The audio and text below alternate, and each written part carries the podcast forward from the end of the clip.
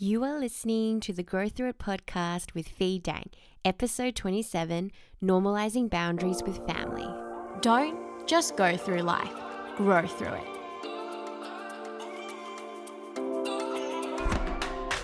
Hi, and welcome to the Grow Through It podcast with Fee Dang. My name is Fee, and I am a clarity and confidence life coach known as the Positivity Queen. My passion is to help you go from stuck and self critical to courageous and empowered so you can conquer anything. Join me every Tuesday as I discuss all things mindset, self love, energy, and purpose.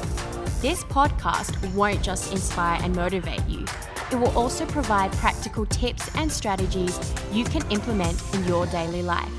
Ready to grow? Let's grow. Hi, beautiful soul. Wherever you are right now and whatever you are doing, I hope you are doing well and fully present. I've actually started listening to more podcasts when I drive.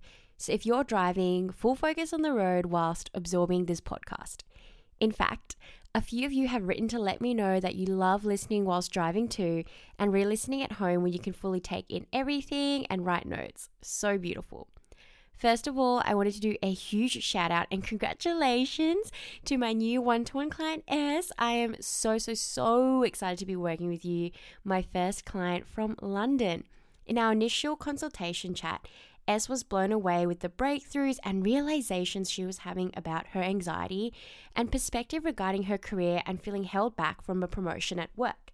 She's now stepped into her power, and I cannot wait to see what the next few months working with her will lead to.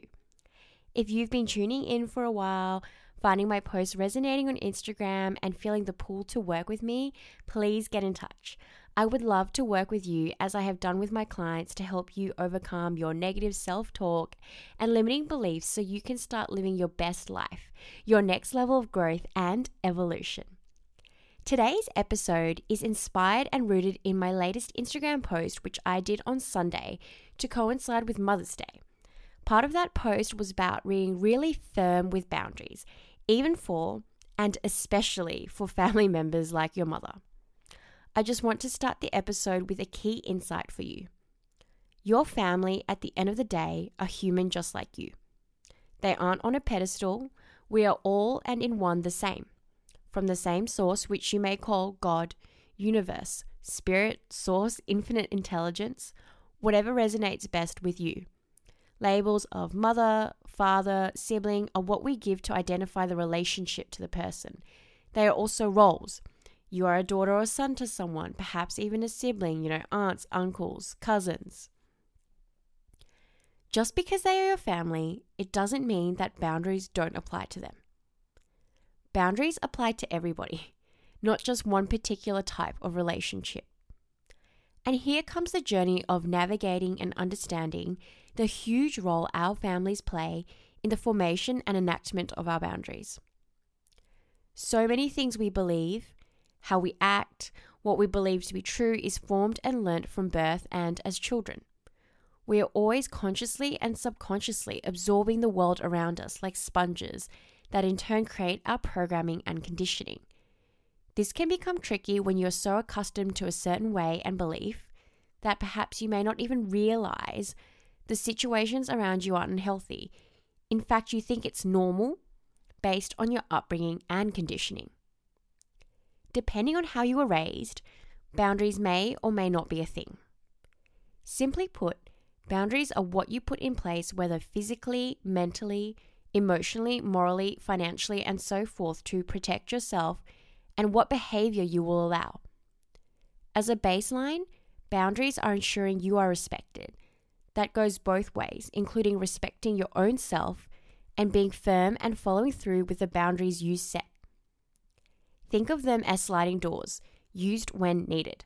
Boundaries are a beautiful tool. They help you to be true to who you are and be in your full expression in life. Whilst I am talking about boundaries, from my experience as a life coach, I cannot stress how important it is to clearly communicate and define your boundaries. People cannot mind read, so you can't expect people to just know boundaries, especially your boundaries. If you tell them clearly, there cannot be any confusion. On the topic of family and our boundaries, it is in fact our family relationships which form the foundation and groundwork for a lot of re- other relationships we go on to have in our lives, particularly romantic relationships. We often recreate familial situations in romantic relationships consciously and unconsciously. A common example that I identify with is fear of being abandoned. Growing up as an only child, having my parents divorced, I had developed a fear of being alone and abandoned. I can recall memories of being left alone in the house and freaking out when my parents just popped out to the shops, and, of course, the heart wrenching memories of my parents splitting up. Being so young, I didn't know how this would impact me, and later on, I realized I would get very easily and anxiously attached to men I dated. It wasn't until I did the work I was able to move forward and free myself from this limiting narrative and conditioning. So, back to familiar relationships and boundaries, here are some of the ways in which this can unfold in your life. Perhaps if you grow up in a chaotic upbringing, you desire more security and control. So you exert firm boundaries as a means of power and, you know, it's distilled down for your safety. A healthy boundary for this would be, you know, for example, discussing discussing any suspicions of a partner cheating instead of harboring resentment and, you know, making assumptions or making a rule to be always able to check and read each other's messages. Perhaps you grew up in a household where there were no boundaries, what we know as to be, you know, enmeshed families to differing degrees. You spoke to your parents about everything, and in turn, they knew everything about your business and you knew everything about theirs. A healthy boundary for this would be giving your parents, say, a general update on your dating life, but at the end of the day, you will date who you desire. Perhaps you grew up expected to spend all your time with your family, and now you feel very guilty for having your own life and spending time apart from your family. Or maybe it was that if someone felt sad in your family, everyone was expected to feel sad too. Maybe your family played a very active role in your academic or social life and, you know, pushed things to be a certain way. All of these things play a role in the formation of your boundaries. For a moment, put yourself in a time machine to when you were younger and you said, you know, I don't want to, I don't like, why do I have to do this? Really, as a child, we are made to do a lot of things we may not necessarily want as we are learning and growing. Being made to speak to certain people or see them, you know, eat particular foods, extracurricular activities before, at, after school, and how did your family react? That can help inform a lot about the conditioning you have when it comes to boundaries. Know that boundaries develop over time. For example, the significant shift occurs when you go from a child to an adult, particularly on your independence. Or maybe your family dynamics change, you know, divorce happens, or new partners in the family happen, deaths. Boundaries aren't an evil tool in place to hurt other people or let them down. Boundaries are the opposite, they protect you and strengthen your relationships. When you feel safe and at ease with yourself and the world around you, that benefits everyone. Boundaries particularly feel difficult on, you know, occasions such as Mother's Day, which has just happened, or holiday seasons such as Christmas. Cultural conditioning comes into play. It's that feeling of you have to spend time with your family, you should be nice to your family, and so forth. So, how do you overcome this? By getting curious, by stepping back and being the awareness, the observer of the stories. Oh, this makes sense because society as a whole expects us to spend a lot of time with our family. Just because it's a holiday, it doesn't mean you have to talk to a toxic family member again or even spend time with them if it makes you feel upset and uncomfortable. Go deeper and bring it back to the self. Do the inner work. Notice your triggers. See the patterns.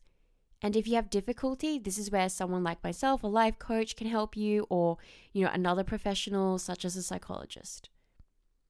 At the end of the day, your boundaries exist for you and are created solely by you. Give yourself permission to have boundaries because they are important for your safety and well being. You know yourself best, and it's healthy to do what's best for you.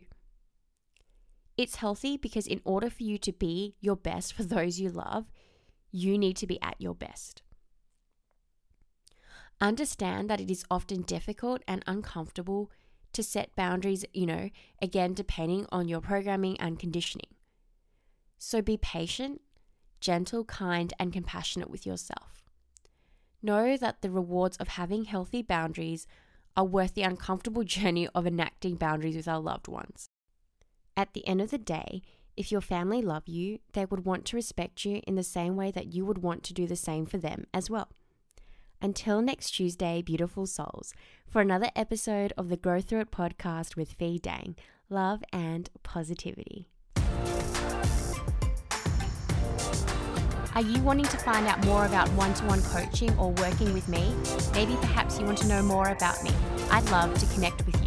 You can visit my website, feedang.com, or connect with me on Instagram at thefeedang. Speak to you soon.